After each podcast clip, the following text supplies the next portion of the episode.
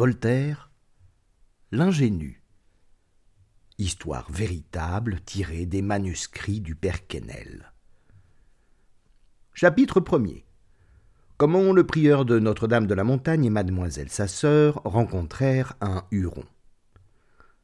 Un jour, Saint Dunstan, irlandais de nation et saint de profession, partit d'Irlande sur une petite montagne qui vogua vers les côtes de France et arriva par cette voiture à la baie de Saint-Malo. Quand il fut à bord, il donna la bénédiction à sa montagne, qui lui fit de profondes révérences, et s'en retourna en Irlande par le même chemin qu'elle était venue. Dunstan fonda un petit prieuré dans ces quartiers-là, et lui donna le nom de prieuré de la montagne, qu'il porte encore comme un chacun sait. En l'année 1689, le 15 juillet au soir, l'abbé de Kercabon, prieur de Notre-Dame de la Montagne, se promenait sur le bord de la mer avec mademoiselle de Kercabon, sa sœur, pour prendre le frais. Le prieur, déjà un peu sur l'âge, était un très bon ecclésiastique, aimé de ses voisins après l'avoir été autrefois de ses voisines. Ce qui lui avait donné surtout une grande considération, c'est qu'il était le seul bénéficié du pays qu'on ne fût pas obligé de porter dans son lit quand il avait soupé avec ses confrères. Il savait assez honnêtement de théologie, et quand il était là de lire saint Augustin, il s'amusait avec Rabelais. Aussi tout le monde disait du bien de lui. Mademoiselle de Kercabon, qui n'avait jamais été mariée, quoiqu'elle eût grande envie de l'être, conservait de la fraîcheur à l'âge de quarante-cinq ans. Son caractère était bon et sensible, elle aimait le plaisir et était dévote. Le prieur disait à sa sœur en regardant la mer Ah, hélas, c'est ici que s'embarqua notre pauvre frère avec notre chère belle-sœur, madame de Kercabon, sa femme, sur la frégate L'Hirondelle, en 1669, pour aller servir en Canada. S'il n'avait pas été tué, nous pourrions espérer de le revoir encore. Croyez-vous, disait mademoiselle de Kercabon, que notre belle-sœur ait été mangée par les Iroquois, comme on nous l'a dit? Il est certain que si elle n'avait pas été mangée, elle serait revenue au pays. Oh, je la pleurerais toute ma vie. C'était une femme charmante, et notre frère, qui avait beaucoup d'esprit, aurait fait assurément une grande fortune. Comme ils s'attendrissaient l'un et l'autre à ce souvenir, ils virent entrer dans la baie de Rance un petit bâtiment qui arrivait avec la marée. C'étaient des Anglais qui venaient vendre quelques denrées de leur pays. Ils sautèrent à terre sans regarder monsieur le prieur ni mademoiselle sa sœur, qui fut très choquée du peu d'attention qu'on avait pour elle. Il n'en fut pas de même d'un jeune homme très bien fait, qui s'élança d'un saut par-dessus la tête de ses compagnons et se trouva vis-à-vis mademoiselle. Il lui fit un signe de tête, n'étant pas dans l'usage de faire la révérence. Sa figure et son ajustement attirèrent les regards du frère et de la sœur. Il était nu-tête et nu-jambes, les pieds chaussés de petites sandales, le chef orné de longs cheveux en tresse, un petit pourpoint qui serrait une taille fine et dégagée, l'air martial et doux. Il tenait dans sa main une petite bouteille d'eau des Barbades, et dans l'autre une espèce de bourse dans laquelle était un gobelet et de très bons biscuits de mer. Il parlait français fort intelligiblement. Il présenta de son eau des Barbades à mademoiselle de Kercabon et à monsieur son frère. Il en but avec eux, il leur en fit reboire encore, et tout cela d'un air si simple et si naturel que le frère et la sœur en furent charmés. Ils lui offrirent leur service, en lui demandant qui il était et où il allait. Le jeune homme leur répondit qu'il n'en savait rien, qu'il était curieux, qu'il avait voulu voir comment les côtes de France étaient faites, qu'il était venu et allait s'en rentourner. Monsieur le prieur, jugeant à son accent qu'il n'était pas anglais, prit la liberté de lui demander de quel pays il était. Je suis Huron, lui répondit le jeune homme. Mademoiselle de Kercabon, étonnée et enchantée de voir un Huron qui lui avait fait des politesses, pria le jeune homme à souper. Il ne se fit pas prier deux fois, et tous trois allèrent de compagnie au prieuré de Notre-Dame de la Montagne. La courte et ronde demoiselle le regardait de tous ses petits yeux et disait de temps en temps au prieur Oh, ce grand garçon-là a un teint de lys et de rose, qu'il a une belle peau pour un Huron. Vous avez raison, ma sœur, disait le prieur.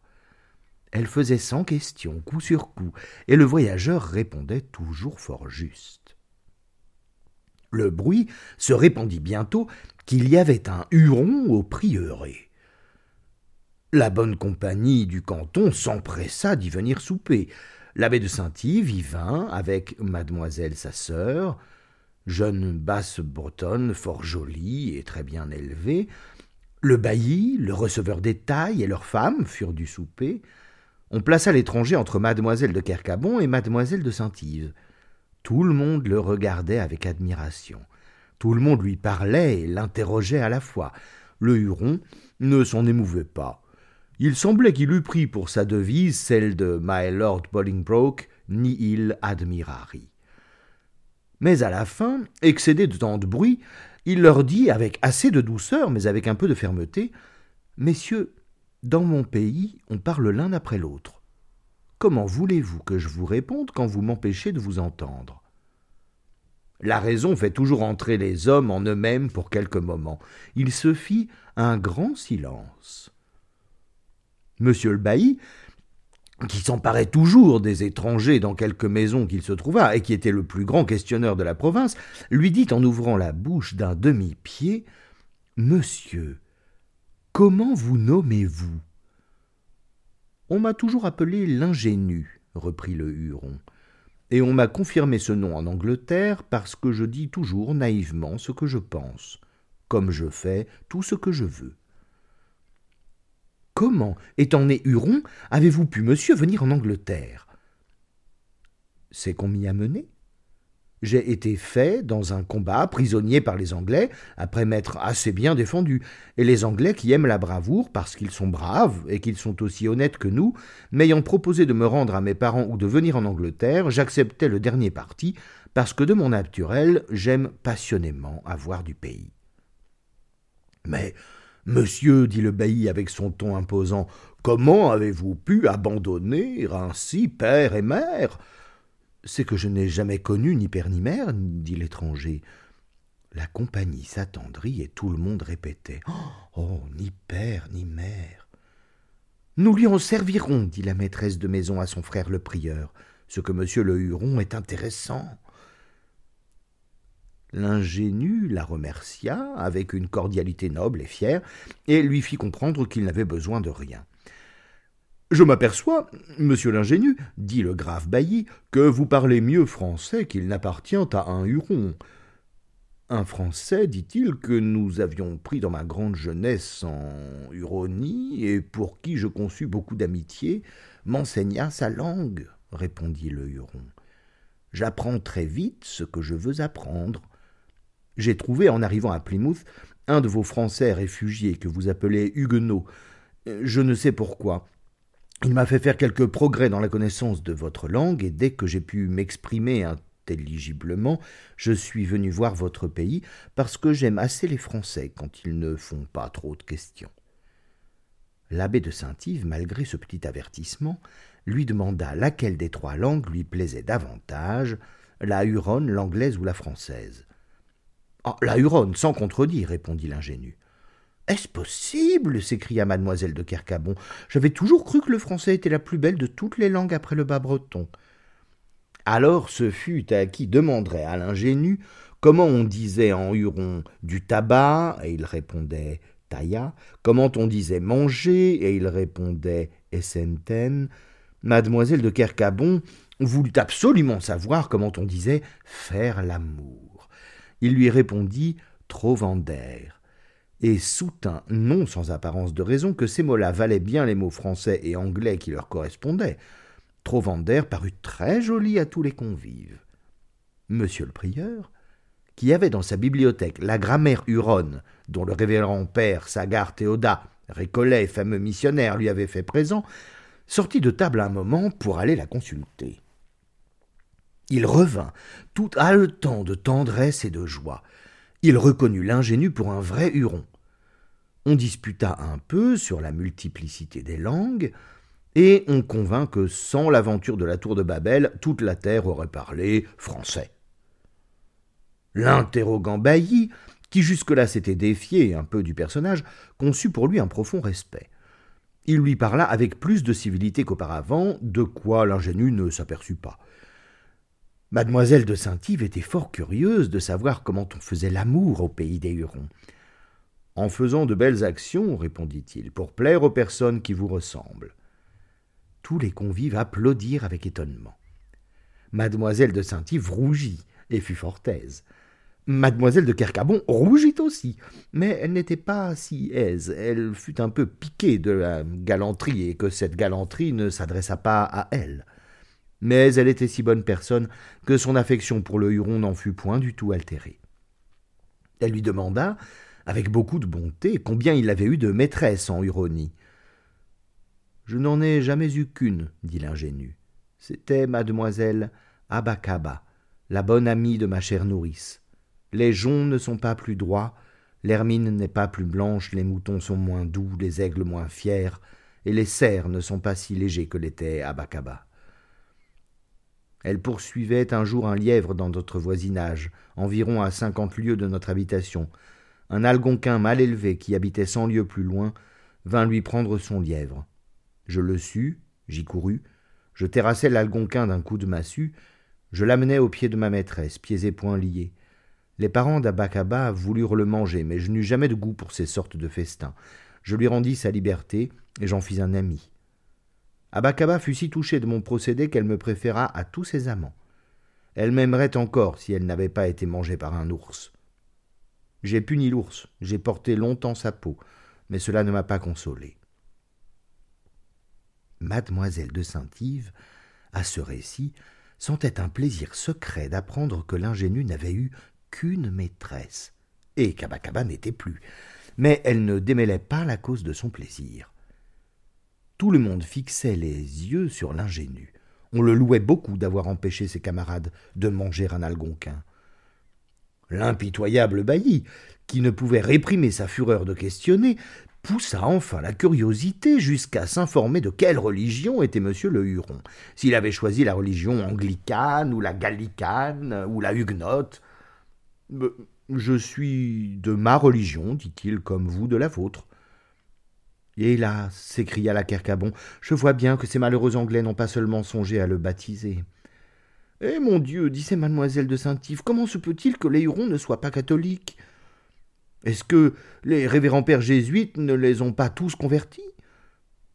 L'ingénu l'assura que dans son pays on ne convertissait personne, que jamais un vrai Huron n'avait changé d'opinion, et que même s'il n'y avait point dans sa langue de terme qui signifiât inconstance.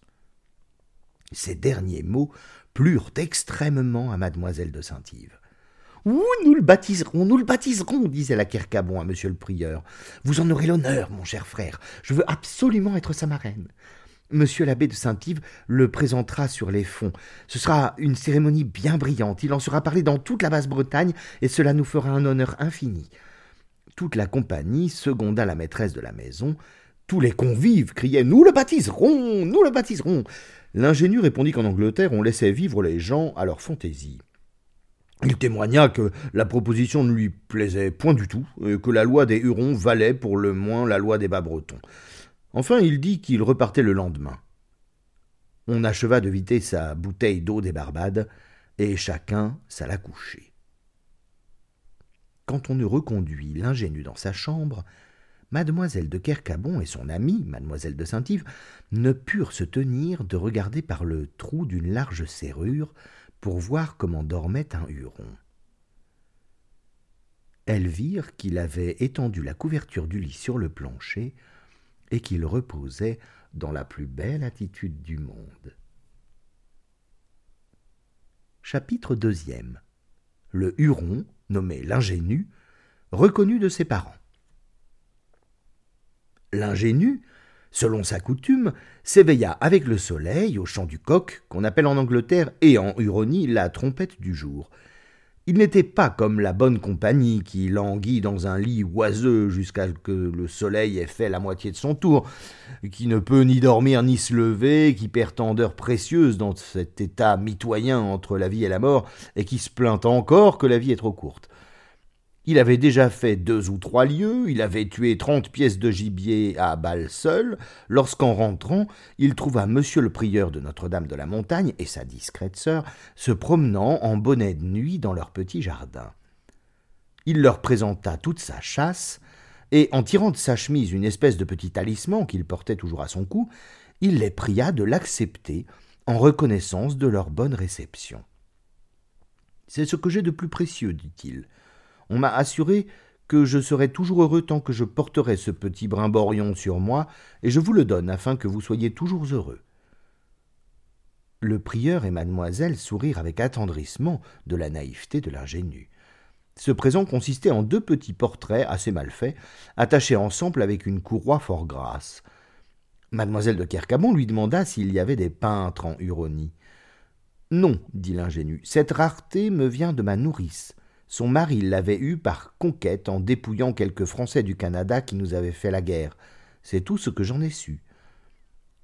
Le prieur regardait attentivement ces portraits. Il changea de couleur, il s'émut, ses mains tremblèrent. Par Notre-Dame de la montagne, s'écria-t-il, je vois que voilà le visage de mon frère, le capitaine, et de sa femme. Mademoiselle, après les avoir considérés avec la même émotion, en jugea de même. Tous deux étaient saisis d'étonnement et d'une joie mêlée de douleur. Tous deux s'attendrissaient, tous deux pleuraient, leur cœur palpitait, ils poussaient des cris, ils s'arrachaient les portraits, chacun d'eux les prenait et les rendait vingt fois en une seconde, ils dévoraient des yeux les portraits, le Huron, ils lui demandaient l'un après l'autre, et tous deux à la fois, en quel lieu, en quel temps, comment ces miniatures étaient tombées entre les mains de sa nourrice, il rapprochait, il comptait les temps depuis le départ du capitaine, il se souvenait d'avoir une nouvelle qu'il avait été jusqu'au pays des Hurons, et que depuis ce temps il n'en avait jamais entendu parler. Euh, l'ingénu leur avait dit qu'il n'avait connu ni père ni mère. Le prieur, qui était homme de sens, remarqua que l'ingénu avait un peu de barbe. Il savait très bien que les Hurons n'en ont point. Son menton est cotonné, il est donc le fils d'un homme d'Europe. Mon frère et ma belle-sœur ne parurent plus après l'expédition contre les Hurons en 1669. Mon neveu devait alors être à la mamelle. La nourrice Huronne qui lui a sauvé la vie lui a servi de mère. Enfin, après cent questions et sans réponse, le prieur et sa sœur conclurent que le Huron était leur propre neveu. Ils l'embrassaient en versant des larmes, et l'ingénu riait ne pouvant s'imaginer qu'un Huron fût neveu d'un prieur bas breton. Toute la compagnie descendit. Monsieur de Saint-Yves, qui était un grand physionomiste, compara les deux portraits avec le visage de l'ingénu. Il fit très habilement remarquer qu'il avait les yeux de sa mère, le front et le nez de feu monsieur le capitaine de Kercabon, et des joues qui tenaient de l'un et de l'autre. Mademoiselle de Saint-Yves, qui n'avait jamais vu le père ni la mère, assura que l'ingénu leur ressemblait parfaitement. Ils admiraient tous la providence et l'enchaînement des événements de ce monde. Enfin, on était si persuadé, si convaincu de la naissance de l'ingénu, qu'il consentit lui-même à être neveu de monsieur le prieur, en disant qu'il aimait autant l'avoir pour son oncle qu'un autre. On alla rendre grâce à Dieu dans l'église de Notre-Dame de la Montagne, tandis que le Huron, d'un air indifférent, s'amusait à boire dans la maison. Les Anglais qui l'avaient amené, et qui étaient prêts à mettre la voile, vinrent lui dire qu'il était temps de partir. Apparemment, leur dit-il, que vous n'avez pas retrouvé vos oncles et vos tantes. Je reste ici, retournez à Plymouth. Je vous donne toutes mes hardes, je n'ai besoin de rien au monde, puisque je suis le neveu d'un prieur. Les Anglais mirent à la voile, en se souciant fort peu que l'ingénu eût des parents ou non en Basse-Bretagne. Après que l'oncle, la tante et la compagnie eurent chanté le Tédéum, après que le bailli eut encore accablé l'ingénu de questions, après qu'on eut épuisé tout ce que l'étonnement, la joie, la tendresse peuvent faire dire, le prieur de la montagne et l'abbé de Saint-Yves conclurent à faire baptiser l'ingénu au plus vite. Mais il n'en était pas d'un grand Huron de vingt-deux ans comme d'un enfant qu'on régénère sans qu'il en sache rien.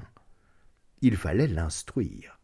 Et cela paraissait difficile, car l'abbé de Saint-Yves supposait qu'un homme qui n'était pas né en France n'avait pas le sens commun.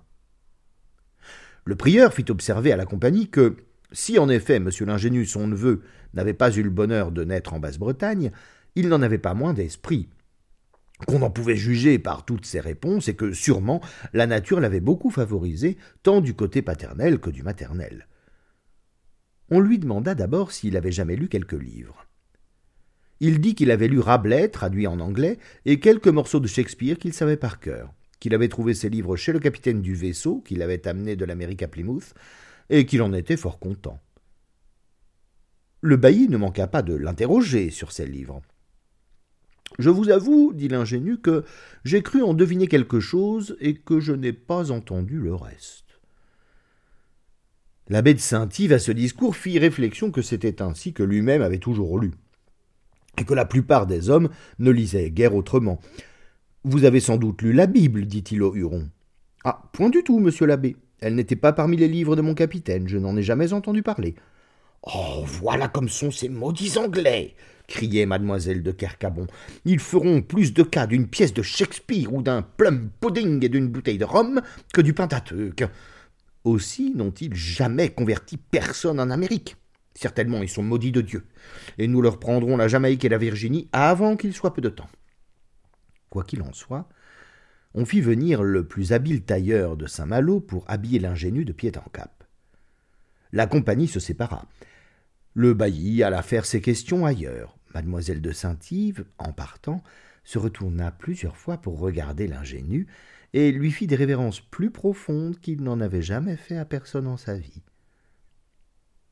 Le bailli, avant de prendre congé, présenta à mademoiselle de Saint-Yves un grand nigaud de fils qui sortait du collège, mais à peine le regarda-t-elle, tant elle était occupée de la politesse du Huron. Chapitre troisième. Le Huron, nommé l'ingénu, converti. Monsieur le prieur, voyant qu'il était un peu sur l'âge et que Dieu lui envoyait un neveu pour sa consolation, se mit en tête qu'il pourrait lui résigner son bénéfice s'il réussissait à le baptiser et à le faire entrer dans les ordres. L'ingénu avait une excellente mémoire. La fermeté des organes de Basse-Bretagne, fortifiés par le climat du Canada, avait rendu sa tête si vigoureuse que, quand on frappait dessus, à peine le sentait-il, et quand on gravait dedans, rien ne s'effaçait. Il n'avait jamais rien oublié.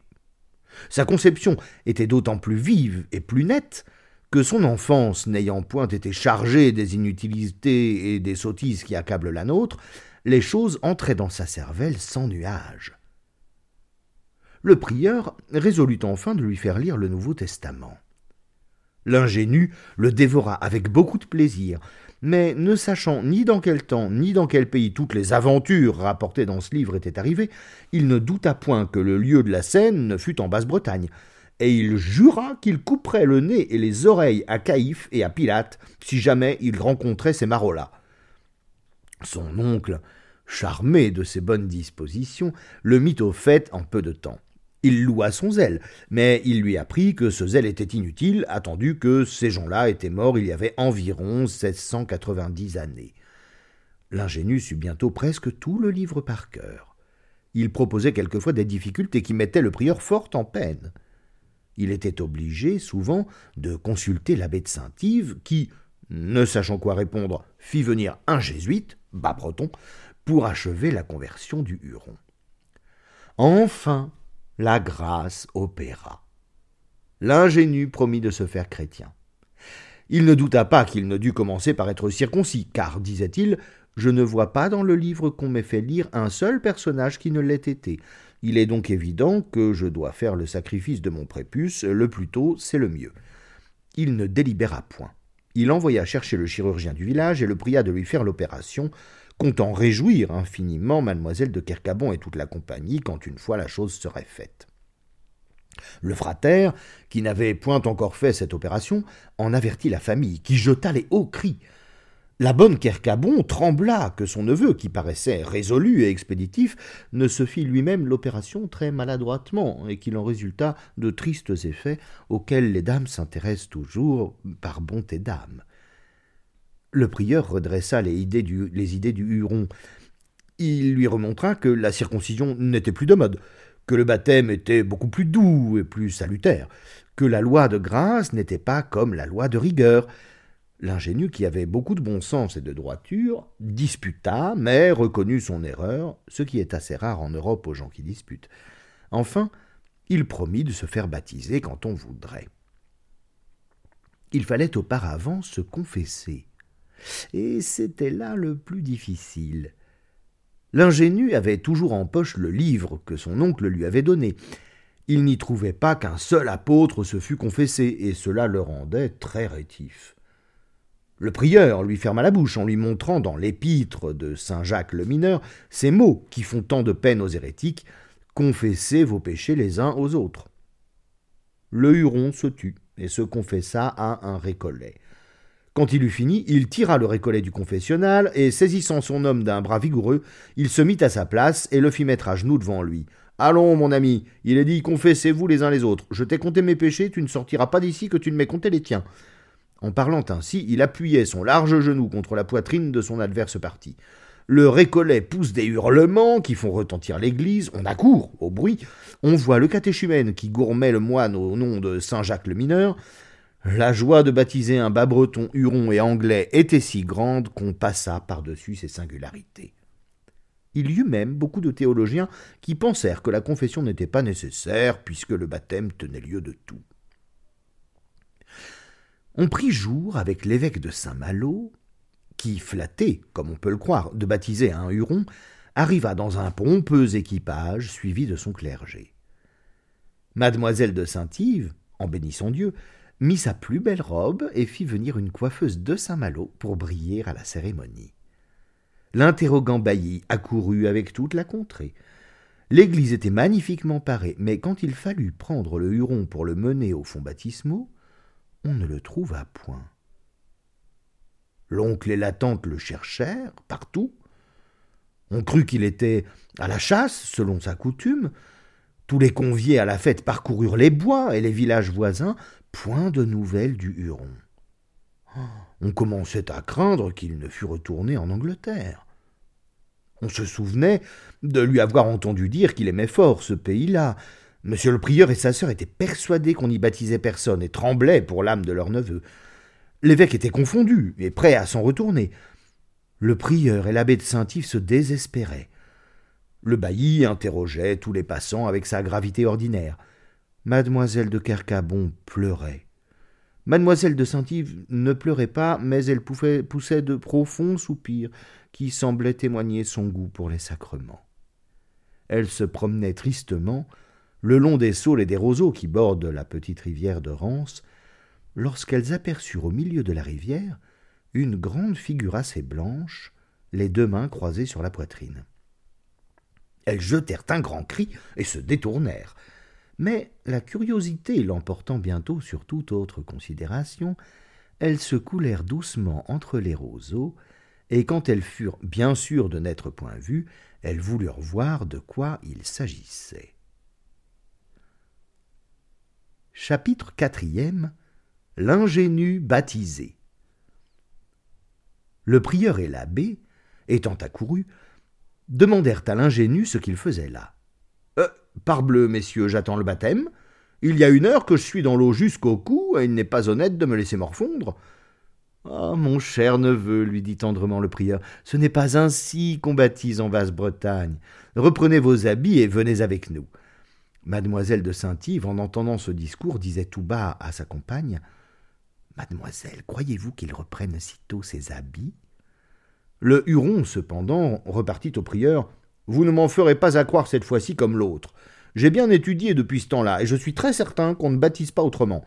L'eunuque de la reine Candace fut baptisé dans un ruisseau. Je vous défie de me montrer dans le livre que vous m'avez donné qu'on n'y soit jamais pris d'une autre façon. Je ne serai point baptisé du tout, ou je le serai dans la rivière.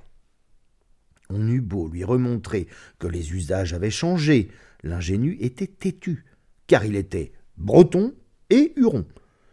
Il revenait toujours à l'eunuque de la reine Candace. Et quoique mademoiselle sa tante et mademoiselle de Saint-Yves, qui l'avaient observé entre les saules, fussent en droit de lui dire qu'il ne lui appartenait pas de citer un pareil homme, elles n'en firent pourtant rien, tant était grande leur discrétion. L'évêque vint lui-même lui parler, ce qui est beaucoup, mais il ne gagna rien. Le Huron disputa contre l'évêque. Montrez-moi, lui dit-il, dans le livre que m'a donné mon oncle, un seul homme qui n'ait pas été baptisé dans la rivière, et je ferai tout ce que vous voudrez. La tante, désespérée, avait remarqué que la première fois que son neveu avait fait la révérence, il en avait fait une plus profonde à mademoiselle de Saint-Yves qu'à aucune autre personne de la compagnie, qu'il n'avait pas même salué monsieur l'évêque avec ce respect mêlé de cordialité qu'il avait témoigné à cette belle demoiselle. Elle prit le parti de s'adresser à elle dans ce grand embarras. Elle la pria d'interposer son crédit pour engager le Huron à se faire baptiser de la même manière que les Bretons, ne croyant pas que son neveu pût jamais être chrétien s'il persistait à vouloir être baptisé dans l'eau courante. Mademoiselle de Saint-Yves rougit du plaisir secret qu'elle sentait d'être chargée d'une si importante commission. Elle s'approcha modestement de l'ingénu et lui serrant la main d'une manière tout à fait noble. Est-ce que vous ne ferez rien pour moi? lui dit-elle et en prononçant ces mots, elle baissait les yeux et les relevait avec une grâce attendrissante. Ah. Tout ce que vous voudrez, mademoiselle, tout ce que vous me commanderez, baptême d'eau, baptême de feu, baptême de sang, il n'y a rien que je vous refuse. Mademoiselle de Saint-Yves eut la gloire de faire en deux paroles ce que ni les empressements du prieur, ni les interrogations réitérées du bailli, ni les raisonnements même de monsieur l'évêque n'avaient pu faire. Elle sentit son triomphe, mais elle n'en sentait pas encore toute l'étendue. Le baptême fut administré et reçu avec toute la décence, toute la magnificence et tout l'agrément possible. L'oncle et la tante cédèrent à M. l'abbé de Saint-Yves et à sa sœur l'honneur de tenir l'ingénu sur les fonds. Mademoiselle de Saint-Yves rayonnait de joie de se voir marraine. Elle ne savait pas à quoi ce grand titre la servissait, elle accepta cet honneur sans en connaître les fatales conséquences. Comme il n'y a jamais eu de cérémonie qui ne fût suivie d'un grand dîner, on se mit à table au sortir du baptême. Les goguenards de Basse-Bretagne dirent qu'il ne fallait pas baptiser son vin. Monsieur le prieur disait que le vin, selon Salomon, réjouit le cœur de l'homme. Monsieur l'évêque ajoutait que le patriarche Judas devait lier son anon à la vigne et tremper son manteau dans le sang du raisin, et qu'il était bien triste qu'on en pût faire autant en Basse-Bretagne à laquelle Dieu a dénié les vignes. Chacun tâchait de dire un bon mot sur le baptême de l'ingénu et des galanteries à la marraine. Le bailli, toujours interrogant, euh, demandait au Huron s'il serait fidèle à ses promesses. Comment voulez-vous que je manque à mes promesses répondit le Huron, puisque je les ai faites entre les mains de mademoiselle de Saint-Yves. Le Huron s'échauffa. Il but beaucoup à la santé de sa marraine. Ou si j'avais été baptisé de votre main, dit-il, je sens que l'eau froide qu'on m'a versée sur le chignon m'aurait brûlé. Le bailli trouva cela trop poétique, ne sachant pas combien l'allégorie est familière au Canada. Mais la marraine en fut extrêmement contente. On avait donné le nom d'Hercule au baptisé. L'évêque de Saint-Malo demandait toujours quel était ce patron dont il n'avait jamais entendu parler. Le jésuite, qui était fort savant, lui dit que c'était un saint qui avait fait douze miracles. Il y en avait un treizième qui valait les douze autres, mais dont il ne convenait pas à un jésuite de parler, c'était celui d'avoir changé cinquante filles en femmes en une seule nuit. Un plaisant, qui se trouva là, releva ce miracle avec énergie. Toutes les dames baissèrent les yeux et jugèrent à la physionomie de l'ingénu qu'il était digne du saint dont il portait le nom. Chapitre cinquième L'ingénu amoureux.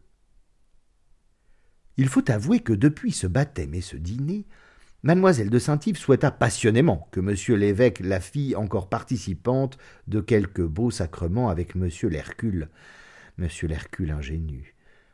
Cependant, comme elle était bien élevée et fort modeste, elle n'osait convenir tout à fait avec elle-même de ses tendres sentiments.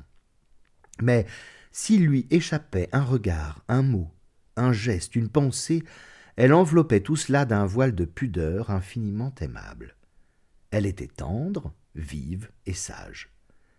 Dès que M. l'évêque fut parti, l'ingénu et mademoiselle de Saint-Yves se rencontrèrent sans avoir fait réflexion qu'ils se cherchaient. Ils se parlèrent, sans avoir imaginé ce qu'ils se diraient. L'ingénu lui dit d'abord qu'il aimait de tout son cœur et que la belle Abakaba, dont il avait été fou dans son pays, n'approchait pas d'elle. Mademoiselle lui répondit, avec sa modestie ordinaire, qu'il fallait en parler au plus vite à monsieur le prieur son oncle et à mademoiselle sa tante, et que de son côté elle en dirait deux mots à son cher frère l'abbé de Saint-Yves, et qu'elle se flattait d'un consentement commun. L'ingénu lui répond qu'il n'avait pas besoin du consentement de qui que ce soit, et qu'il lui paraissait extrêmement ridicule d'aller demander à d'autres ce qu'on devait faire, que quand deux parties sont d'accord, on n'a pas besoin d'un tiers pour les accommoder. Je ne consulte personne, dit-il, quand j'ai envie de déjeuner ou de chasser ou de dormir. Je sais bien qu'en amour, il n'est pas mal d'avoir le consentement de la personne à qui on en veut, mais comme ce n'est ni de mon oncle ni de ma tante que je suis amoureux, ce n'est pas à eux que je dois m'adresser dans cette affaire. Et si vous m'en croyez, vous vous passerez aussi de monsieur l'abbé de Saint-Yves. On peut juger que la belle Bretonne employa toute la délicatesse de son esprit à réduire son Huron au terme de la bienséance. Elle se fâcha même, et bientôt se radoucit. Enfin, on ne sait comment aurait fini cette conversation si, le jour baissant, M. l'abbé n'avait ramené sa sœur à son abbaye. L'ingénu laissa coucher son oncle et sa tante, qui étaient un peu fatigués de la cérémonie et du long dîner. Il passa une partie de la nuit à faire des vers en langue huronne pour sa bien-aimée. Car il faut savoir qu'il n'y a aucun pays de la terre où l'amour n'ait rendu les amants poètes. Le lendemain, son oncle lui parla ainsi après le déjeuner, en présence de mademoiselle de Kercabon qui était tout attendrie. Le ciel soit loué de ce que vous avez l'honneur, mon cher neveu, d'être chrétien et bas breton. Mais cela ne suffit pas. Je suis un peu sur l'âge, mon frère n'a laissé qu'un petit coin de terre, qui est très peu de chose. J'ai un bon prieuré. Si vous voulez seulement vous faire sous-diacre, comme je l'espère, je vous résignerai mon prieuré, et vous vivrez fort à votre aise après avoir été la consolation de ma vieillesse. L'ingénu répondit Mon oncle, grand bien vous fasse. Vivez tant que vous pourrez. Je ne sais pas ce que c'est que d'être sous-diacre, ni que de résigner, mais tout me sera bon pourvu que j'ai mademoiselle de Saint-Yves à ma disposition. Oh, mon Dieu, mon neveu, mais euh, que me dites-vous là? Vous aimez donc cette belle demoiselle à la folie? Oui, mon oncle. Hélas, mon neveu, il est impossible que vous l'épousiez. Cela est très possible, mon oncle, car non seulement elle m'a serré la main en me quittant, mais elle m'a promis qu'elle me demanderait en mariage, et assurément je l'épouserai. Mais cela est impossible, vous dis-je, elle est votre marraine. C'est un péché épouvantable à une marraine de serrer la main de son filleul. Il n'est pas permis d'épouser sa marraine, les lois divines et humaines s'y opposent. Morbleu, mon oncle, vous vous moquez de moi pourquoi serait-il défendu d'épouser sa marraine quand elle est jeune et jolie? Je n'ai point vu dans le livre que vous m'avez donné qu'il fût mal d'épouser les filles qui ont aidé les gens à être baptisés. Je m'aperçois tous les jours qu'on fait ici une infinité de choses qui ne sont point dans votre livre, et qu'on n'y fait rien de tout ce qu'il dit. Je vous avoue que cela m'étonne et me fâche. Si on me prive de la belle Saint-Yves sous prétexte de mon baptême, je vous avertis que je l'enlève et que je me débaptise. Le prieur fut confondu. Sa sœur pleura. Mon cher frère, dit-elle, il ne faut pas que notre neveu se damne. Notre Saint-Père le pape peut lui donner dispense, et alors il pourra être chrétiennement heureux avec celle qu'il aime. L'ingénu embrassa sa tante. Quel est donc, dit-il, cet homme charmant qui favorise avec tant de bonté les garçons et les filles dans leurs amours? Je veux aller lui parler tout à l'heure. On lui expliqua euh, ce que c'était que le pape, et l'ingénu fut encore plus étonné qu'auparavant. Il n'y a pas un mot de tout cela dans votre livre, mon cher oncle. J'ai voyagé, je connais la mer, nous sommes ici sur la côte de l'océan, et je quitterai mademoiselle de Saint-Yves pour aller demander la permission de l'aimer à un homme qui demeure vers la Méditerranée, à quatre cents lieues d'ici, et dont je n'entends point la langue. Cela est d'un ridicule incompréhensible. Je vais sur le champ chez monsieur l'abbé de Saint-Yves, qui ne demeure qu'à une lieue de vous, et je vous réponds que j'épouserai ma maîtresse dans la journée. Comme il parlait encore, entra le bailli qui, selon sa coutume, lui demanda où il allait. Je vais me marier, dit l'ingénu en courant, et au bout d'un quart d'heure il était déjà chez sa belle et chère basse bretonne qui dormait encore. Ah, mon frère, disait mademoiselle de Kercabon au prieur, jamais vous ne ferez un sous-diacre de notre neveu. Le bailli fut très mécontent de ce voyage, car il prétendait que son fils épousât la Saint-Yves, et ce fils était encore plus sot et plus insupportable que son père. Chapitre sixième. L'ingénu court chez sa maîtresse et devient furieux. À peine l'ingénu était arrivé, qu'ayant demandé à une vieille servante où était la chambre de sa maîtresse, il avait poussé fortement la porte mal fermée et s'était élancé vers le lit. Mademoiselle de Saint-Yves, se réveillant en sursaut, s'était écriée Quoi? C'est vous? C'est vous! Arrêtez-vous! Que faites-vous? Il avait répondu Je vous épouse Et en effet, il l'épousait si elle ne s'était pas débattue avec toute l'honnêteté d'une personne qui a de l'éducation. L'ingénu n'entendait pas raillerie. Il trouvait toutes ces façons-là extrêmement impertinentes. Ce n'était pas ainsi qu'en usait mademoiselle Abakaba, ma première maîtresse. Vous n'avez point de probité, vous m'avez promis mariage et vous ne voulez point faire mariage. C'est manquer aux premières lois de l'honneur. Je vous apprendrai à tenir votre parole, et je vous remettrai dans le chemin de la vertu. L'ingénu possédait une vertu mâle et intrépide, digne de son patron Hercule, dont on lui avait donné le nom à son baptême. Il allait l'exercer dans toute son étendue lorsqu'au cri perçant de la demoiselle, plus discrètement vertueuse, accourut le sage abbé de Saint-Yves avec sa gouvernante, un vieux domestique des Vaux et un prêtre de la paroisse. Cette vue modéra le courage de l'assaillant. Eh mon Dieu, mon cher voisin, lui dit l'abbé, que faites-vous là? Mon devoir, répliqua le jeune homme. Je remplis mes promesses, qui sont sacrées. Mademoiselle de Saint-Yves se rajusta en rougissant. On emmena l'ingénu dans un autre appartement. L'abbé lui remontra l'énormité du procédé. L'ingénu se défendit sur les privilèges de la loi naturelle qu'il connaissait parfaitement. L'abbé voulut prouver que la loi positive devait avoir tout l'avantage et que sans les conventions faites entre les hommes, la loi de la nature ne serait presque jamais qu'un brigandage naturel. Il faut, lui disait-il, des notaires, des prêtres, des témoins, des contrats, des dispenses. L'ingénu lui répondit par la réflexion que les sauvages ont toujours faite. Vous êtes donc bien malhonnêtes gens, puisqu'il faut entre vous tant de précautions.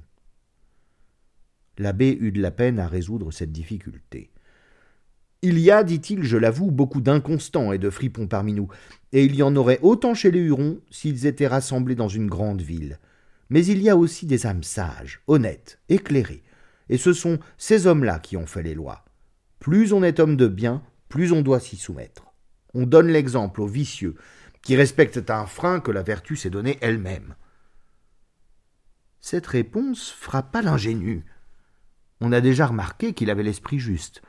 On l'adoucit par des paroles flatteuses, on lui donna des espérances. Ce sont les deux pièges où les hommes des deux hémisphères se prennent. On lui présenta même mademoiselle de Saint-Yves quand elle eut fait sa toilette. Tout se passa avec la plus grande bienséance. Mais malgré cette décence, les yeux étincelants de l'ingénu Hercule firent toujours baisser ceux de sa maîtresse et trembler la compagnie. On eut une peine extrême à le renvoyer chez ses parents. Il fallut encore employer le crédit de la belle Saint-Yves. Plus elle sentait son pouvoir sur lui, et plus elle l'aimait. Elle le fit partir et en fut très affligée. Enfin, quand il fut parti, l'abbé, qui non seulement était le frère très aîné de mademoiselle de Saint-Yves, mais qui était aussi son tuteur, prit le parti de soustraire sa pupille aux empressements de cet amant terrible il alla consulter le bailli, qui, destinant toujours son fils à la sœur de l'abbé, lui conseilla de mettre la pauvre fille dans une communauté. Ce fut un coup terrible. Une indifférente qu'on mettrait en couvent jetterait les hauts cris, mais une amante, et une amante aussi sage que tendre, c'était de quoi la mettre au désespoir. L'ingénu, de retour chez le prieur, raconta tout avec sa naïveté ordinaire. Il essuya les mêmes remontrances qui firent quelque effet sur son esprit et aucun sur ses sens. Mais le lendemain, quand il voulut retourner chez sa belle maîtresse pour raisonner avec elle sur la loi naturelle et sur la loi de convention, monsieur le bailli lui apprit avec une joie insultante qu'elle était dans un couvent. Eh bien, dit-il, j'irai raisonner dans ce couvent.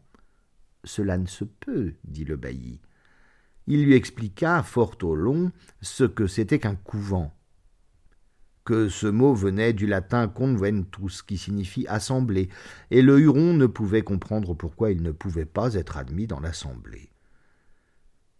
Sitôt qu'il fut instruit que cette assemblée était une espèce de prison où l'on tenait des filles enfermées, chose horrible, inconnue chez les Hurons et chez les Anglais, il devint aussi furieux que le fut son patron Hercule, lorsque Euryte, roi d'Ocalie, non moins cruel que l'abbé de Saint-Yves, lui refusa la belle Iole, sa fille, non moins belle que la sœur de l'abbé.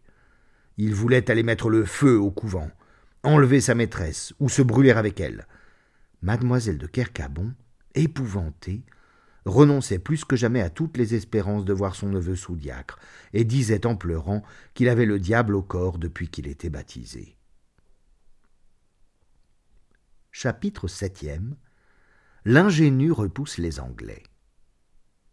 L'ingénu, plongé dans une sombre et profonde mélancolie, se promena vers le bord de la mer, son fusil à deux coups sur l'épaule, son grand coutelas au côté, tirant de temps en temps sur quelques oiseaux, et souvent tenté de tirer sur lui-même. Mais il aimait encore la vie à cause de mademoiselle de Saint-Yves. Tantôt il maudissait son oncle, sa tante et toute la Basse-Bretagne, et son baptême. Tantôt il les bénissait, puisqu'il lui avait fait connaître celle qu'il aimait. Il prenait sa résolution d'aller brûler le couvent, et il s'arrêtait tout court de peur de brûler sa maîtresse. Les flots de la Manche ne sont pas plus agités par les vents d'est et d'ouest que son cœur l'était par tant de mouvements contraires. Il marchait à grands pas, sans savoir où, et lorsqu'il entendit le son du tambour. Il vit de loin tout un peuple, dont une moitié courait au rivage et l'autre s'enfuyait. Mille cris s'élèvent de tous côtés. La curiosité et le courage le précipitent à l'instant vers l'endroit d'où partaient ces clameurs. Il y vole en quatre bonds. Le commandant de la milice qui avait soupé avec lui chez le prieur le reconnut aussitôt. Il court à lui, les bras ouverts. Ah. C'est l'ingénu. Il combattra pour nous.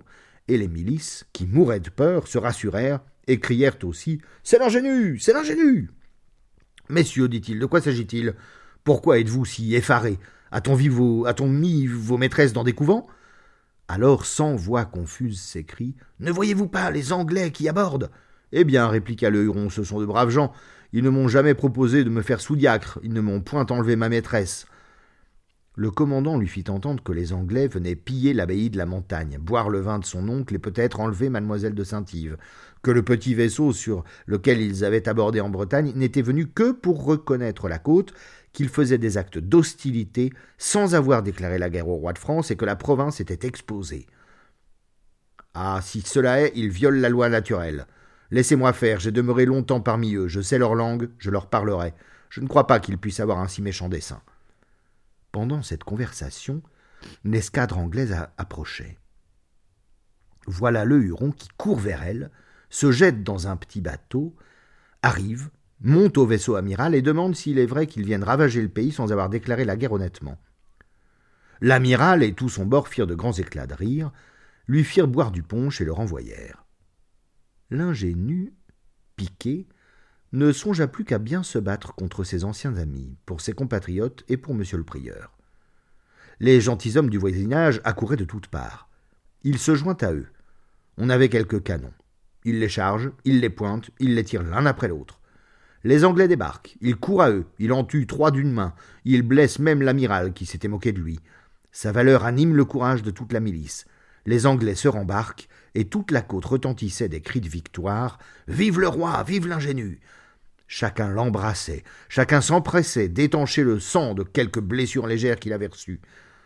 Ah, disait-il, si mademoiselle de Saint-Yves était là, elle me mettrait une compresse. Le bailli, qui s'était caché dans sa cave pendant le combat, vint lui faire compliment comme les autres. Mais il fut bien surpris quand il entendit Hercule l'ingénu dire à une douzaine de jeunes gens de bonne volonté, dont il était entouré Mes amis, ce n'est rien d'avoir délivré l'abbaye de la montagne, il faut délivrer une fille. Toute cette bouillante jeunesse prit feu à ces seules paroles. On le suivait déjà en foule, on courait au couvent.